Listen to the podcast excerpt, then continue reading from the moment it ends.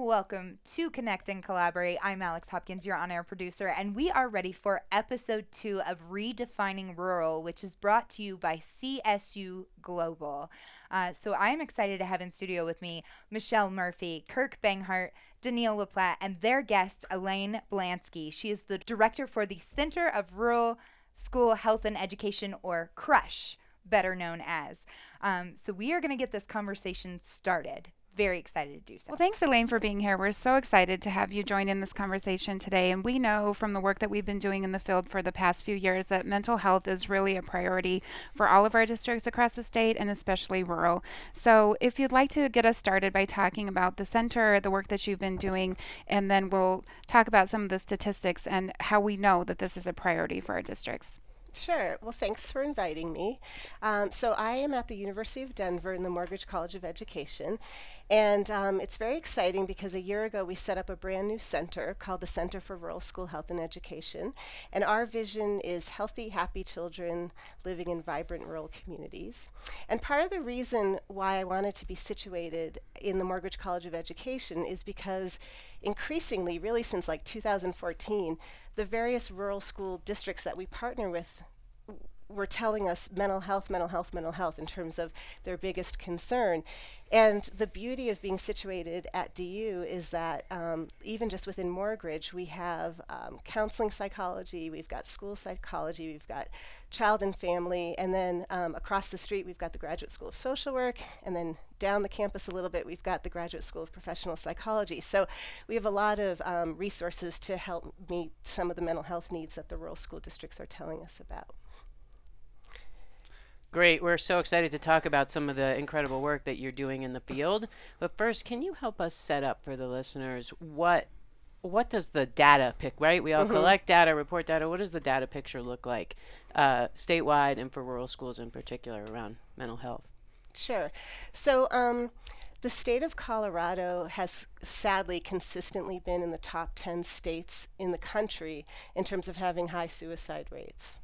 Um, and when you look at a map of Colorado, what you see is that those rates are much higher in rural communities than they are in the suburban and urban districts. And you know, there's the state does a good job trying to collect data to, to describe that further. And so like among young people, among among middle and high school kids, for example, we know that about 30% of students are telling us that they have felt sad or hopeless in the past 14 days. Um, girls uh, report that at a much higher level than boys. And in fact, and that pattern exists even in suicide attempts, that girls are attempting at much higher rates than boys, but boys are completing um, at higher rates than girls. And then one, one other thing that I think is really important to point out is that um, this issue is even more pronounced among the LGBTQ committee, uh, community. Uh, the rates are unbelievably high 45% of kids reporting having considered suicide. Um, so there's, there's a real issue. Thank you. Talk a little bit too. I think Denille and Kirk and I, one of the things that sort of tugs at our heartstrings uh, in the urgency in this is that we know that students around the state have increasing mental health needs and that educators around the state have difficulty meeting those needs right. even understanding what it's going to take to get the students and the families because we can't leave the families out of this conversation the supports that they need but in rural communities we have a almost impossible you know we talk about the teacher shortage and we talked about that last uh, during our last podcast um, a shortage of mental health workers, behavioral health workers. Talk about who those people are, mm-hmm. what those positions may be, and what um, what that looks like for rural. And Denille and Kirk chime in in terms of specific circumstances you all have seen. Well, oh yeah, and I think along with that, some of the other risk factors that we see mm-hmm. in our mm-hmm. communities might be important to touch on. So, some mm-hmm. of the additional challenges that are an additional layer of challenges for our rural communities um, might be important might be important to talk about to kind of set the stage. Mm-hmm. Um, and leading up to our educator shortage or special service provider shortage and how that all fits together. Because i think in this in the broad conversation of all of this uh, so much of this overlaps. So one thing leads to another. We all fall under this umbrella. There's lots of different moving pieces and i think that's important for people to understand as well. So i'll do the workforce shortage and then maybe we can talk about those um, risk factors. I have to say that Elaine Right. said, "Just ask us one. Just ask me one, One question, at, a time," and we just jammed her with two. So we were just testing you, but I'm way to reel us back in. I'm flexible. Um, so, another striking map to look at is um, a map of the workforce, the mental health workforce shortage areas in the state of Colorado. So, if you can imagine the square basically of Colorado, every single county is a mental health shortage area with the exception of the Denver metro area, like going up to Boulder and Larimer County. But other than that, every single county in our state um, does not have adequate numbers of mental health professionals. Can you talk about who those professionals are? Yeah, I was going to. Oh, um, so in the school setting, there's probably at least three people, but maybe even because of the unique circumstances of a rural community, we could even maybe talk about the possibility of a fourth type of person. So i- in schools, there's the school psychologist. Um, that person has the ability to do testing, psychological testing, as well as provide, um, you know, what I would call primary prevention services all the way up to tertiary. And by that I mean um, the school psychologist in their res- job roles they ideally are operating at all levels of the multi-tiered systems of support. So, like um, school-wide initiatives um, to promote mental health, as well as the second tier of helping children who are already um, struggling with mental health issues, and then the third tier um, really working very directly with children um, already having pretty severe challenges. So that's the school psychologist. Yeah. Well, and I think it's important to mention too that the school psychologists are being shared among districts because they're Right. a BOCES employee. So it's not like a school in a rural setting is going to have their own psychologist, but that psychologist is going to be working in multiple settings across many of the districts within that BOCES region. That's right. Some days driving what upwards of 20, 40 miles a day to get even to more. one more than that. Oh yeah, right? even like even like 170 miles. Yeah. Yeah. I, and I think we see in our in our work is that tho- those folks unfortunately may only, depending on where they are in the state, may only get back to a school or to be able to work with a particular child once a week or once every other week. right. And so, though they have a lot of abilities and can really help kids, one of the issues that we really face is actually getting them time to work with kids and be there due to distance and travel and then separation from their sites that they work with. Yeah, that's such an important point because Mm-hmm. there's not that consistent uh, frequency. the relationship right. for the actual to, right. to help Yeah. the kiddo. Yeah. Well, and the relationship um, among the the staff as well, and I think that's one of the the pain points that exists is that um, when you're not in a building consistently, then you can't have those strong relationships with a lot of that staff, which might create some isolation for that person. Mm-hmm. Right. So then there's also the school counselor. And um, my understanding, and you should correct me if I'm wrong, but I think the school counselor is embedded in the school district. So, like, as opposed to the sort of that traveling doctor, you know, that you just described, the traveling s- school psychologist, the school counselor is fairly embedded, I would say. Do you, is that what you would mm-hmm. say, Kirk? Where they Yeah. have them. Yeah. Right. I mean, I think most of our high schools have them for college planning, right? But it- not all of our elementary schools have sort of a counselor in a social mm-hmm. emotional role. Yeah, I I think one of the things that we see when we, we talk to, to parents and community is that there's an assumption that that role is that all they're doing is working with, with kids directly on their concerns. And I think, as you brought up, one of the things that we see is that role has changed over time, and a lot of the work that we see our counselors doing, unfortunately, may not be in the, the behavioral health realm, but it's also around things like post secondary readiness, helping them get ready for college to be able to do applications. Also, scheduling for our small districts is another role that our counselors um, fill in a lot of, and so I think they get pulled away from direct services to kids.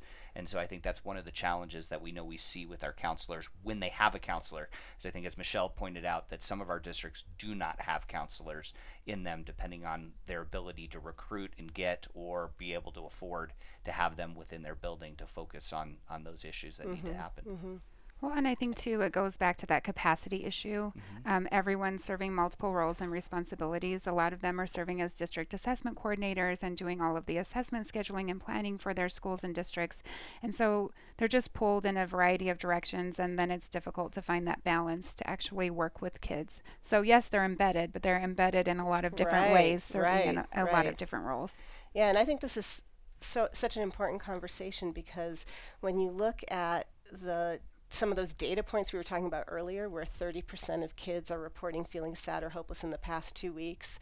And I think it's, I can look at my numbers here, but I think it's 17% of kids um, saying that they've had suicidal ideation. It just brings home the point of how important it is to have those mental health services in place. Um, so I'll just finish with um, the third type of person in a school building is a social worker. And, you know, my understanding from some of the partnerships we have in Southeast Colorado, that model is n- not even in place. Mm-hmm. I don't know from your own experience if you're seeing it in other parts of the state.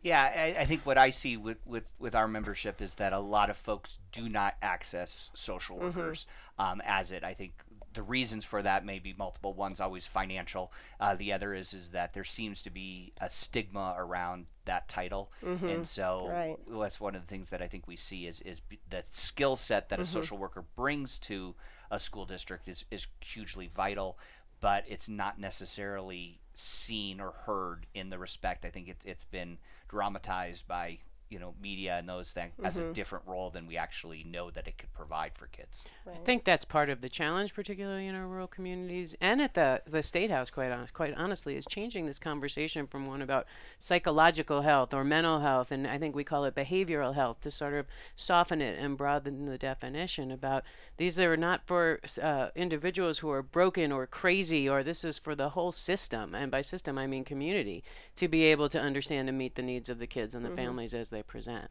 Yeah. Um, maybe that's a good time and space to move over to the risk factors that Denille was mentioning before. I was just going to mention uh, the fourth possible group, and then we could do that.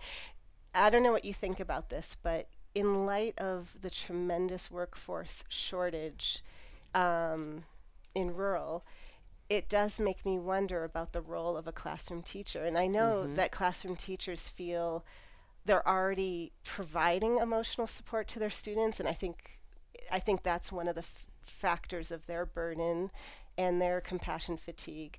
Mm-hmm. And at the same time, I, I do wonder is that sort of, you know, part of a realistic solution to address the fact that we are facing a, a massive shortage? I don't know what you all think about that. I think that you know I know that we have legislation that com- that's co- that just passed that's going to create mental health standards, which seems to bring it more directly into the classroom.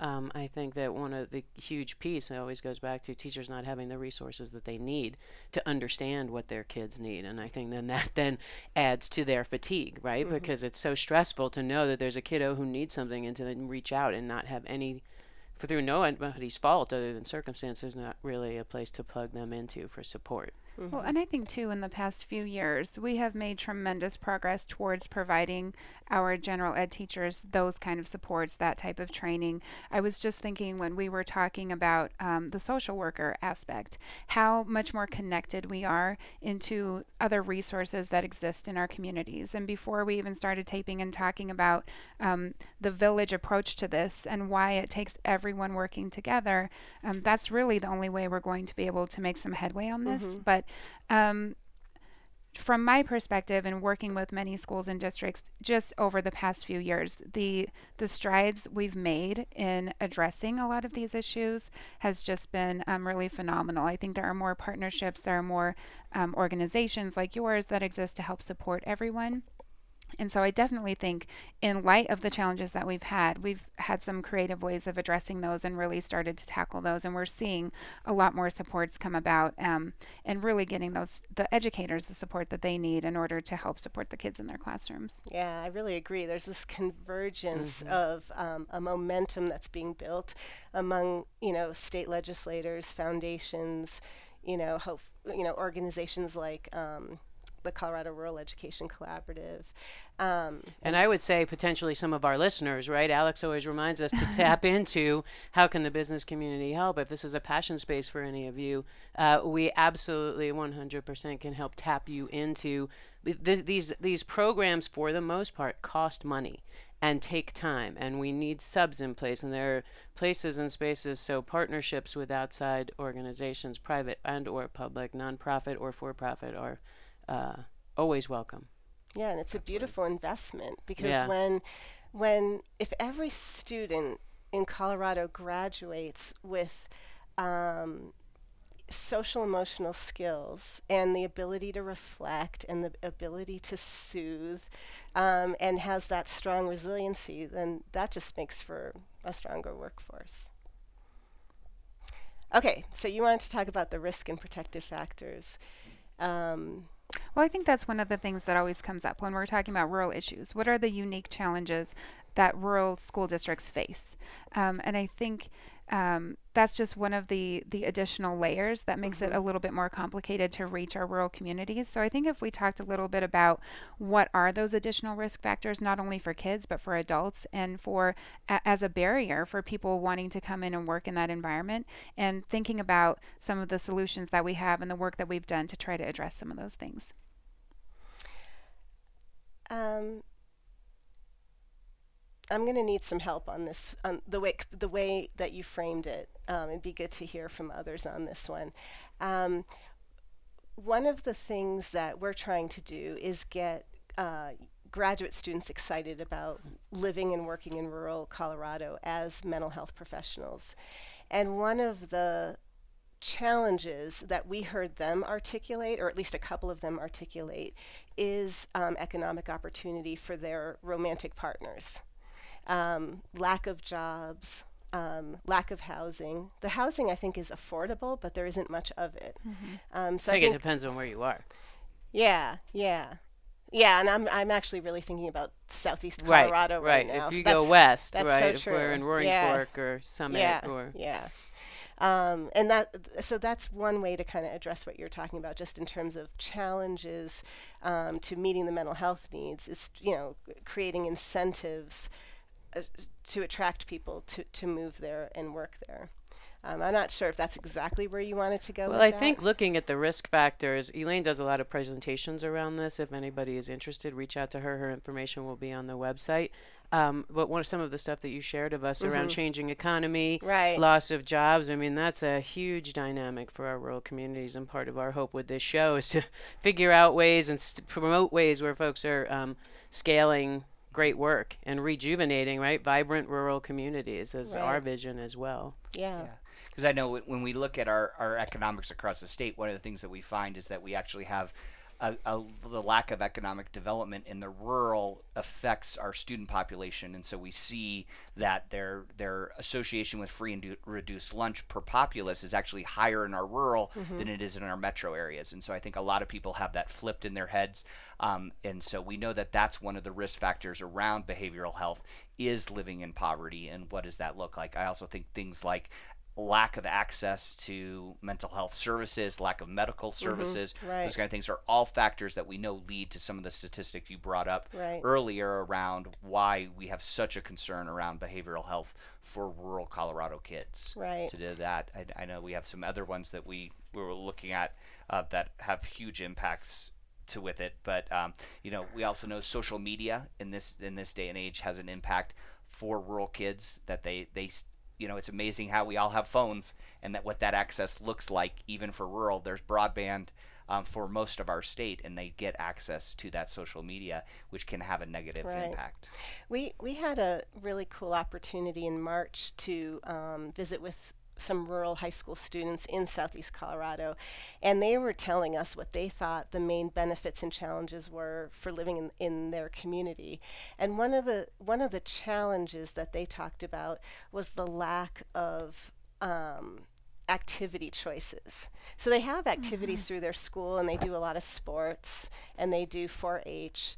Um, but they were telling us that that wasn't enough, like especially on the weekends. And I, and I know that got identified in a study that was done in um, the central corridor of the state, like from Chaffee County up north. There was a really important uh, study that just got done on why the suicide rates are so high in that in that part of the state, and they interviewed kids, and those kids mentioned what Kirk just said. Um, what did you just say? we, I think we were talking about social media. Social media, right? Sorry about that. Okay. Yeah, and um, and then they also mentioned the lack of extracurricular activities and options um, available. Well, and I think we would see a trend probably nationwide. There was some data that was shared at the um, Prescription Drug Safety Network Summit that was held in Washington, D.C. Um, earlier in the month, and they were talking about the drastic decline in kids even informally socializing as high school mm. kids. Mm-hmm. And so in my mind, I'm wondering if there's a real correlation between the lack of, of resources and activities or is it the decision to not formally socialize with, with their peers? And so I think that would be an interesting. Yeah, it's it's interesting, you know. So a lot of my stories are about very very small school districts where sometimes the graduating class is seven students. Hmm. So I asked them, you know, what do you do about your senior prom? And they talked about how um, they would never go to prom with somebody in their own class or date somebody in their own class because it's too much drama if it doesn't work out. So then there's a network where they kind of they find out about each other. I think oftentimes through sports, mm-hmm. um, f- they find out about each other, and so they'll either merge districts for social occasions or kids know how to you know connect up that way. Mm-hmm. Yeah. Yeah, I, I mean, I just wonder what the what some of those contributing factors are then to even some of the risk factors we talked about with social media. So um, regionally, it would be interesting to see what those types of kids are engaged in mm-hmm. and what opportunities they have um, outside of their classroom, outside of sports, to really look at what other opportunities we can provide for them. W- one thing I want to say, just to kind of balance out. Um, the, the sort of negatives that we're talking about is that what I found is that the adults in southeast Colorado, at least, are so committed to creating social and meaningful experiences for the kids. It's almost as if they'll stop at nothing. They're so giving and devoted. Mm-hmm. Um, and so I think there's, and then, and that makes me think about Michelle's point about like, you know, attracting businesses to think about, you know, the role that they right. can play in that right, as well. Right, right, right. We're going the same um, place. Yeah anyway, I just want to like balance some of that negative with with a beautiful asset that I just kept hearing over and over again, Absolutely. which is the commitment of of adults to to yeah make it a good experience for their kids. Absolutely, and and I think one of the things that we do see is that there's a, there is a huge positives in in living in rural and the support. I think what what we all talk about is is that unfortunately, what we're seeing is the statistics continue to show us that this is a major risk and a major issue for our state and our communities in understanding what we can do to help support our kids. And I think it, it, it really is an economic driver is how do we mm-hmm. make sure that we have vibrant young youth who are ready to be enter the workforce when their time before right, that happens. Right. And so I think as we look at it, that's a big piece that we're all trying to tackle is how do we make sure that that youth is safe, mm-hmm. that they feel like they belong, that they're part of a community, and that they're supported to do that. And, and ensuring that I think is really critical for for our state in the future of both rural and metro parts of Colorado. And we know through some of uh, the grant work that Don LK with a handful of our rural mm-hmm. districts around the state that and that that grant structure was bringing different community partners together. It wasn't a huge amount of money, but it was enough to to create the infrastructure through which they could do that, engage their kids, engage their families, and say, "What do you need?" Right? And I think the solutions, and maybe that's one of our next shows, right, is to talk about what some of that work looks like. Um, but the solutions, a critical piece of this, are going to look different in every community. Right? Well, and I, I, think there's a couple takeaways from this first part of our discussion. So, in our first episode, we talked about the really deep commitment and love that rural people have for their own communities. Mm-hmm. So, I mm-hmm. think there's definitely one huge opportunity there. And then just understanding how all of these other pieces connect. So, it makes me think of, of a quote from one of our superintendents that serves on our Commissioners Rural Education Council, so Don Rangel from Weld County, mm-hmm. and we were talking about just the sometimes our negativity um, and getting bogged down by all of these uh, um, challenges mm-hmm. that we're facing. And he said, you look down the road and you see um, obstacles are opportunities, and it's our um, it's our charge to see the opportunities versus the obstacles. So I think there's a lot there, and in our next segment, we'll get into that. Wow, what a fascinating conversation, you guys. Thank you so much. We're going to take a quick break here on Connect and Collaborate. Be sure to like and subscribe our YouTube page while you're here, and uh, we'll be right back. Stay with us. And welcome back to Connect and Collaborate. Once again, I'm Alex Hopkins, your on air producer, and we are on episode two of Redefining Rural, again, sponsored by CSU Global. You can find every episode at cobrt.com slash radio dash podcast. let's jump into segment two of this conversation. Okay, so let's go back to our workforce shortage and let's talk about some of the strategies that are in place to help some of our schools and districts um, fill those spaces and help them with building their own capacity. Okay, so um, as I'm sure you know, the Colorado Department of Higher Education has really named the teacher workforce shortage as a big issue. And so they have a funding opportunity called Plan into Action. And Kirk and I are actually partnering on a project in, um, part of it is in Southeast Colorado, part of it's statewide. And what we're trying to do is create a robust school mental health workforce. And um, the way we, we, have three strategies that we're implementing to try to um, both recruit and retain uh, school mental health professionals. And by that, I mean, again, the school psychologists and school counselors primarily. So, the first strategy is an immersion where what we did is we recruited graduate students who are getting degrees in school psychology and school counseling.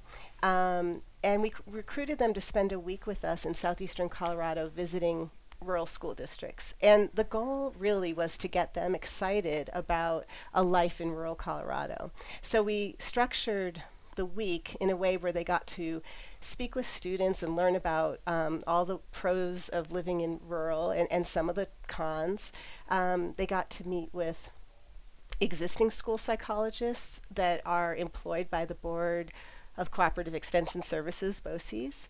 Um, and they got to also just experience some of the natural world. So they got to, you know, go to these beautiful canyons and and and state parks and things like that, just to kind of start to imagine what life could look like. They even met with a realtor to learn about, you know, how much does it cost to buy a house and what's out there in the market and things like that. Um, we had seven students join us for the week, and they were from Texas, Nebraska, and Colorado. It was a full week?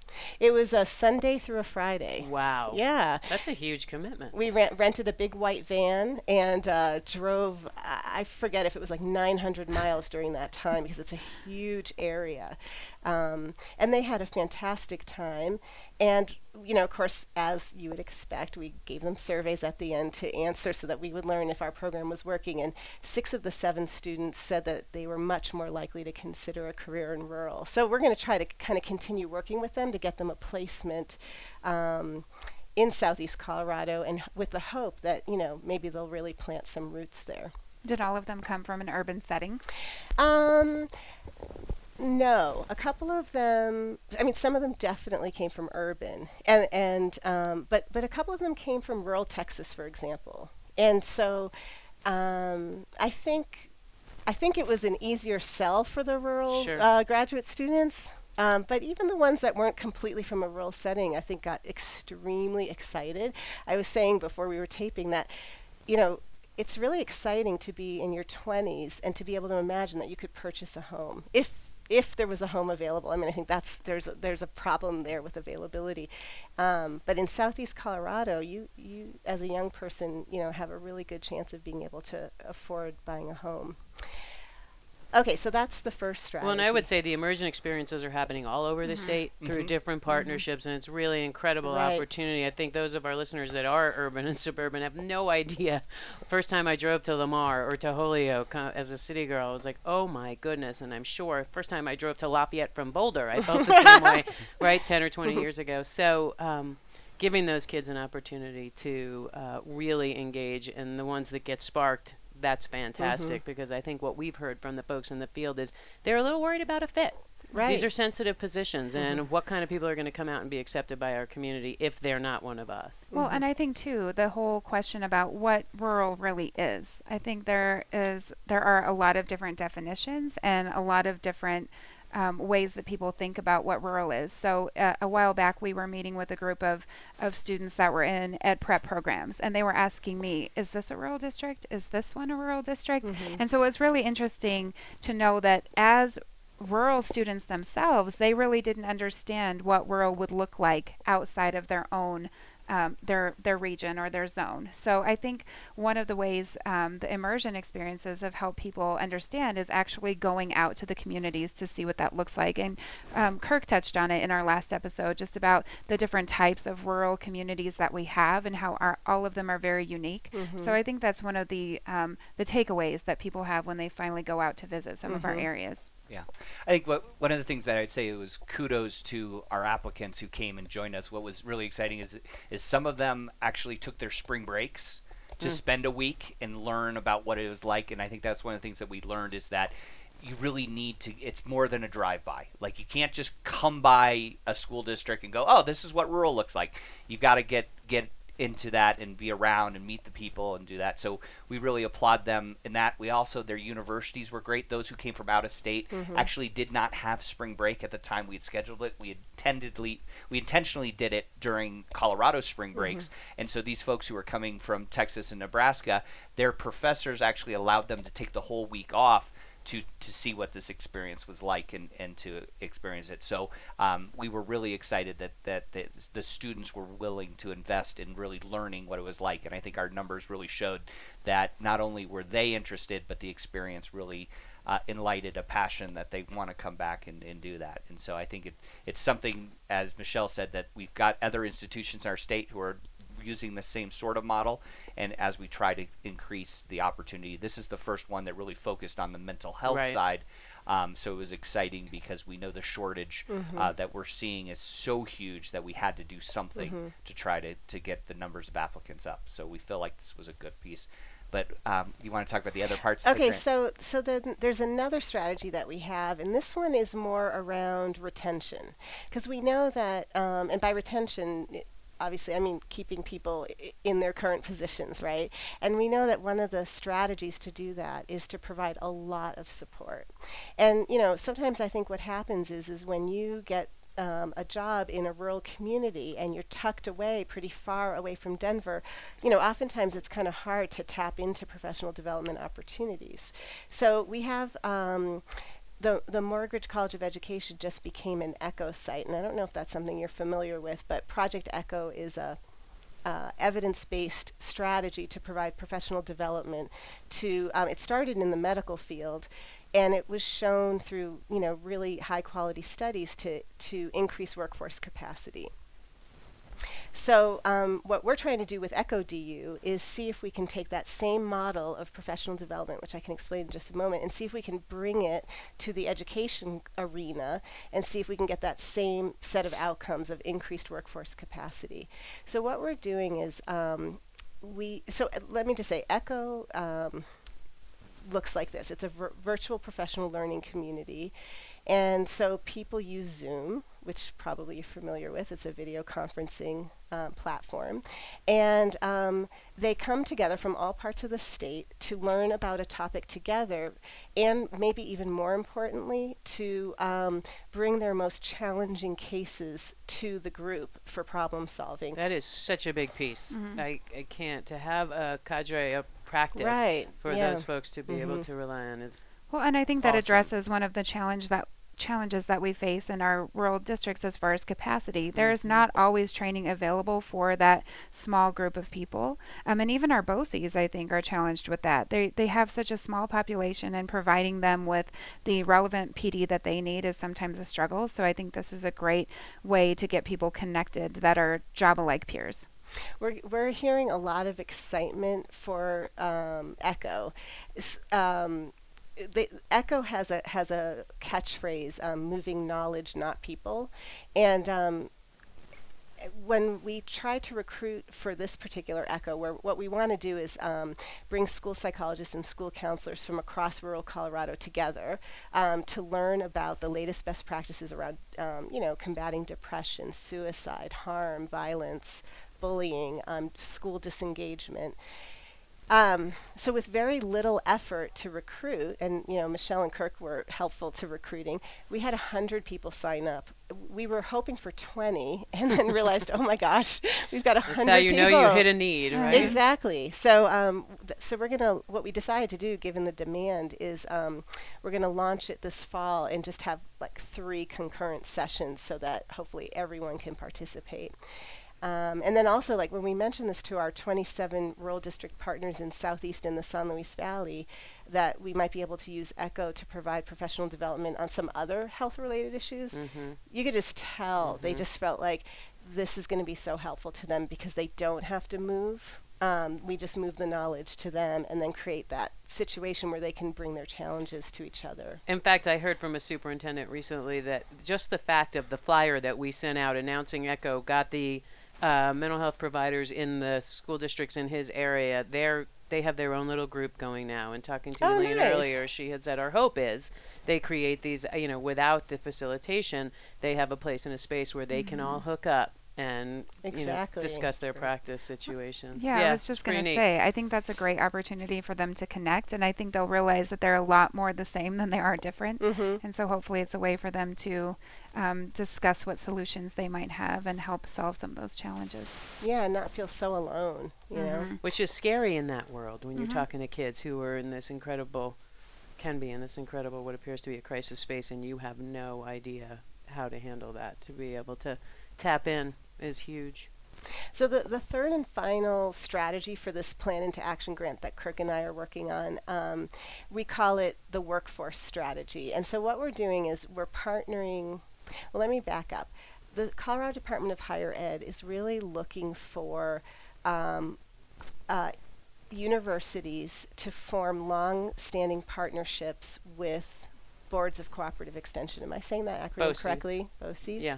Um, so that together we can try to address teacher shortages and in and just case, for our listeners we talked Mhm. about it last week. BOCES are groups of small rural districts and rural districts that come together for the purpose primarily of providing special education services required to students with disabilities but also to address more of the uh, the broader needs of the general student populations. Yeah, and it's sort of an economies of scale model because when you have all these little rural districts, sometimes you have to share, you know, resources like a school psychologist. correct. So um, what we're doing with that one is trying to come up with a five-year strategic plan to figure out how we can meet um, a rural community's hiring needs around school psych and school counseling, and um, so that's sort of we're in the very early stages um, of what And correct me if I'm wrong, there's an opportunity for folks who want to get involved to help support that work, correct? We would love that. Um, we would love to have all kinds of community stakeholders and um, I'm talking, right, example. the listening Yeah, community. I was involved in some of the ground floor Yeah. planning of the work. Mhm. It's incredibly exciting, but it's going to be a lift. And um, the idea of getting more local kids excited about these kinds of jobs so they can fill them within their own communities through engaging students and graduates of the University of Denver and other higher ed programs is, to me, a dream come true. So, Yeah, that would be yeah. excellent. So I think talking about how embedded these issues are in the communities brings us to our next topic of conversation about how this fits into the overall umbrella of school preparedness. Um, and I can just touch on some of the work that the department has done with the Commissioners Rural Education Council. Can you So- talk about what school preparedness means? Yeah, sure. So, and I think there are different definitions for everybody, and I think we're moving towards more commonly defined, um, some of the more common definitions, so that we can all be on the same page. And I think we've identified that as a challenge, is that we all think of something different when we, bring up some of these terms. But um, we did discuss a little bit about the Commissioners Rural Education Council in our last episode. So this is a council that is um, put together to advise the commissioner on rural challenges and opportunities. And so in the past year, one of the priorities that the council has um, determined is mental health, but uh, the overall school preparedness um, challenge. So, um, looking at the overall umbrella of school preparedness, we're talking about health and wellness, emergency crisis planning, and also safety and security and personnel, and how all of these different pieces overlap and we can leverage some of the work that's being done. So, back in October, we met up in um, the West Grand School District. We brought together about nine different agencies, including Elaine, to talk about what is happening um, throughout the state um, regarding all of these different issues. And so we were really able to identify the resources that exist, but also a lot of the work that's being done. And I think some of the takeaways from those superintendents and others on the council was that there there is a lot of work being done in a lot of these areas. And one of the main challenges with um, that they see is just getting the word out to the schools and districts about how they can tap into some of those resources. And I think it's a little complicated just because um, safety and security does not um, live within the Colorado Department of Education. So mm. the Colorado School Safety Resource Center is the one charged with providing a lot of the communication and the resources. And so we try to work as closely as possible as we can with them. And in fact, um, Chris Harms and I head up a committee that um, engages a lot of different agencies to talk about these kinds of issues. But and really, Chris Harms is the executive director yes. of the Resource Center. And so we just really were able to lay out a lot of those resources around um, mental health, bullying prevention, um, resources for at risk students, counselors, school climate safety, and how these can all fit together, as well as what that security personnel can help us with. And so um, it's an ongoing conversation. We're having another meeting up in July in Breckenridge to um, dig a little bit deeper into the mental health aspect of this. But I think it's just important for us to to keep reiterating the fact that all of these different pieces are connected. And if we're going to address safety and security and hardening our targets and all of those things, we also have to address it on the other side and put in all of these preventative measures in place as well. So I think there's a ton of work being done. Um, and thank you to all of you guys for being a part of that. But um, we're going to continue to collaborate and um, keep strategizing about how we can actually bring a lot of these resources out to our rural districts. I think a lot of what we hear from our folks, and I think that that was a rural council conversation, right? Was we need to know what we need to know, and what, how, what are the steps in emergency preparedness? How did, what does that process look like? And I know that's something that Denille and Chris have been working on, uh, getting our, getting more information out to our folks on. Kirk, did you want to talk a bit about some of the work that the collaborative is doing? Sure. You know, I, I think we brought it up earlier in the, the segment is, is this when we look at schools, who are the folks who really can interface with kids? And one of the biggest ones every day is really our teachers. And so as we look at behavioral health challenges, one of the things that we're trying to continue to do is leverage how do we use those folks who are working with kids on a daily basis. And so, currently, through um, some support of some private foundations, we're doing some work at, at, with 15 school districts around social emotional learning and how to support the the, the mental health of, of kids. And the way that, that this actually pilot with these 15 districts looks is we do what we call distributive guidance. And so what what we're in the process of, of training teachers to actually help students better understand their own emotional health, how to deal with struggles that are going on in their lives, and then how to access then when they're struggling with it. And so part of that is really to create an environment within their classroom and, and, we call it advocacy because we believe that the teacher is really becomes an advocate the kid becomes an advocate for themselves through this process and so one of the goals is to really look at how do we provide an environment within our schools that they can talk about uh, situations, events that happen in their own lives in a safe space. And so they do that through shared conversations. They also do it around direct instruction around those areas to help support the kids. And then the, the teachers who are in those classrooms help supporting it. You know, when we look at our systems, even when they have a counselor, it's very difficult for a counselor to get out to all the children within the building. Mm-hmm. But by helping train teachers to be that first line, it allows then kids to have a safe place, and then the teachers can become advocates if they can identify and then someone who is at a greater risk for issues that are going on. And so we've had some really outstanding results in our first year of, of scaling this. We started with five original districts, um, have now moved that to 15. And so the results we got back from the kids were really exciting. Things like 85% of them came, students came back and said, I now have a safe place to talk about my concerns. I feel like I learned, I think it's 80% of the students who participate said, I learned skills that are going to help me in work and life. And so we're really excited about the results that we've seen. We have some more studies that we're doing um, in some research based components with that that we'll know later in the, next school year when we get the analysis done. But I think it's really this opportunity to say, how do we help in small schools um, really distribute that support for kids to everyone who touches kids going on, and that all students have a, a safe place. Because I think when we talked about the risk factors, uh, one of the things that we see is that families are an incredible support structure, grandparents, aunts, and uncles. But when kids don't have that, the question is who do they go to?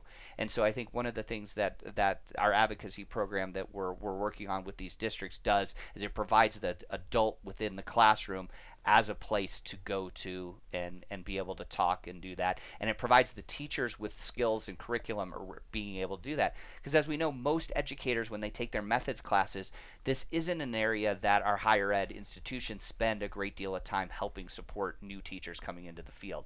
And so it's an area that we've looked to try to to boost boast and help support. It is a great going back to where people could dive in and support. Unfortunately the fi- the foundations that have supported us getting this off the ground continue to support us, but we are continuing to look for more funds mm-hmm. to be mm-hmm. able to scale this to other districts. And so definitely, is it a K twelve curriculum? Sorry, uh, it is. We we partner with a, another curriculum called Random Acts of Kindness, which does oh, the yeah. elementary function and then we have another the, the other one that we work with is then 6 through 12 so we have two separate curriculums the model is the same regardless if you're kindergarten classroom in 12th grade which is really fun to go in and see when you see um, kids engaging in common dialogue regardless of what grades about right. things that they're struggling with. You know a big part of the curriculum on both the elementary and the high school is about creating a safe space to have those dialogues and what does confidentiality look like so that kids feel that there's a place that they can go to share an adult that they can share. And as we said one of the things that we do is then provide